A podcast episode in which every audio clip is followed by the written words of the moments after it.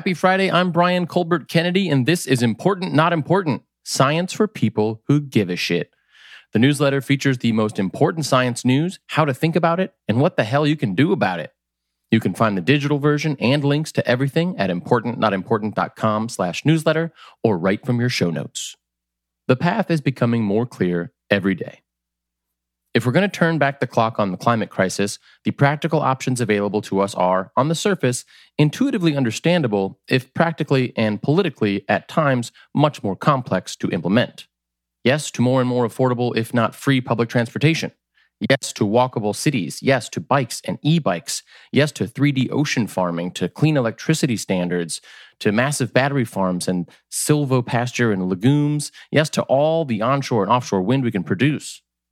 Yes to distributed solar, connected grids, reduced food waste, plant based diets, less toxic AC, tropical reforestation, induction stoves, better insulation, and cleaner cement and steel. It's a hard pass to deforestation, more roads, more gas car models, more drilling, and the like. Again, difficult in implementation, but easy to grasp. Some are less clear.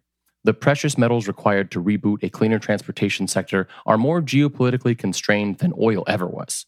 So, should we dig around the ocean for more when the ocean's already absorbed so much? I don't know. Black and white answers are often the most dangerous. But I do know it's more important than ever that we operate not only with speed, but with ethics and equity top of mind. We started important jobs to connect job seekers and employers across the front lines of the future, from clean energy tech to maternal health and food waste reduction. But you don't have to be an engineer, a CFO, or a nurse to contribute to transformational change. There's never been a better time to ask questions, to build provocative art that interrogates assumptions and moves the masses to say yes and to the easy answers above, but to use your and to explore and demand implementation that benefits everyone. What can you do? Dig deeper, and you too can do better, better. Let's go. In climate change and clean energy news, it's Bolsonaro all the way down. Depending on your perspective, Brazilian President Jair Bolsonaro has been either wildly successful or a terrifying failure. Either way you look at it, he's lived up to expectations. A former army officer unabashed fanboy of Brazil's dictatorship days, and who was stabbed on the campaign trail, Bolsonaro swore in 2018 he'd never accept a loss in the country's election. He didn't lose, and three years later, he's not only mismanaged COVID to 500,000 Brazilian deaths and a negligent 11% vaccination rate, but is holding the Amazon for ransom. Not that the world hasn't tried. From Emily Atkin at Heated, Bolsonaro refused to make any agreement with the Biden administration to end his own legal assault on the Amazon, and his environment minister, Ricardo Salles, told the Wall Street Journal that it wouldn't happen unless the US gave Brazil at least $1 billion. We think that 1 billion is a very reasonable amount that can be mobilized up front, he said. Salles told the journal that Brazil needs the money because it can't save the rainforest without it. The country, he said, needs help to increase enforcement of environmental laws against illegal deforesters and to support new programs to provide alternatives to poor farmers who slash and burn to raise crops and cattle. But that's very hard to believe given the Bolsonaro's administration record of implementing policies that actively weaken environmental enforcement and encourage slash and burning in the Amazon. The recent alarming acceleration in Amazon deforestation is a direct result of Bolsonaro's policies, according to Amnesty International.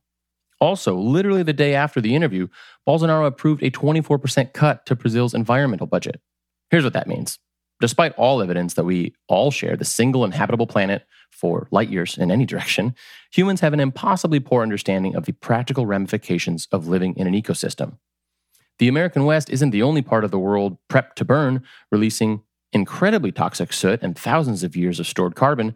The Amazon is parched, and Bolsonaro's deforestation efforts have left an invaluable ecosystem fragmented and ripe for terrifying fires. Your action step? The Amazon isn't only in Brazil. Conservation International's investment fund, CI Ventures, provides financing to environmental businesses on the ground in and around the Amazon in Colombia, including protecting crucial mangroves. You can support their efforts by clicking the link in the newsletter. In COVID news, the 99%. The Delta COVID 19 variant is probably about 40% more transmissible than Alpha, the artist formerly known as B117. We have some ideas as to why it's more infectious, but no solid answers yet. But we do know all of these mutations are relatively predictable. Mutating is what viruses do. The difference with SARS CoV 2 is it's killed millions over the past year and hospitalized millions more. And yet, despite vaccination rates for adults in global north countries nearing 70%, inequitable vaccine distribution, called apartheid by some, has left 99% of people in poor countries unvaccinated. COVAX has failed so far. Here's what that means. Let's jaunt back to our discussion about the obligations and ramifications of living in an ecosystem. Viruses don't care where you live or whether you've got money. A virus needs a host, and the more hosts we leave available to them, the more people get sick and die, of course, but also the more opportunities for viruses to mutate and, as is clear now, become more transmissible. The G7 came and left without a thematic failure the failure to address systemic threats like COVID. They pledged to provide a billion doses to middle and low income countries, which, counting on my fingers, doesn't get the job done. Countries who this week reported running entirely out of vaccines. If global vaccination rates continue at pace, the world will eventually be covered in 57 years. Your action step many of the billions who remain unvaccinated live in Africa under the global poverty line. Give Directly has raised almost $130 million for their Africa response and quite a bit from our community already. There's no more proven way to empower people to help themselves than to just send them the damn cash. So do it. The link is in the newsletter. In medicine and biotech news, 44,000 patients can't be wrong. A new JAMA study examines the outcomes of 44,000 Medicare beneficiaries across 1,200 hospitals and 41 states and DC hospitalized from COVID. The conclusion? If black patients had been treated in the same hospitals as white patients, mortality rates would have been 10% lower. From the study's co authors, it's not that some hospitals give worse care to black patients compared with white patients, it's that some hospitals have worse outcomes for both black and white patients. And black patients disproportionately go to hospitals where the outcomes are worse for all. Here's what that means. Compared to other analyses of black health outcomes in America, 10% is devastating, but pretty low. Colorectal cancer rates, rest in peace, Black Panther, are 20% higher in black Americans, but death rates are almost 40% higher. Black Americans remain twice as likely as whites to die from COVID 19. In episode 106 of our podcast, we talked to Representative Lauren Underwood about Black maternal health deaths, where Black moms are three to four times more likely than white moms to die from birth related complications.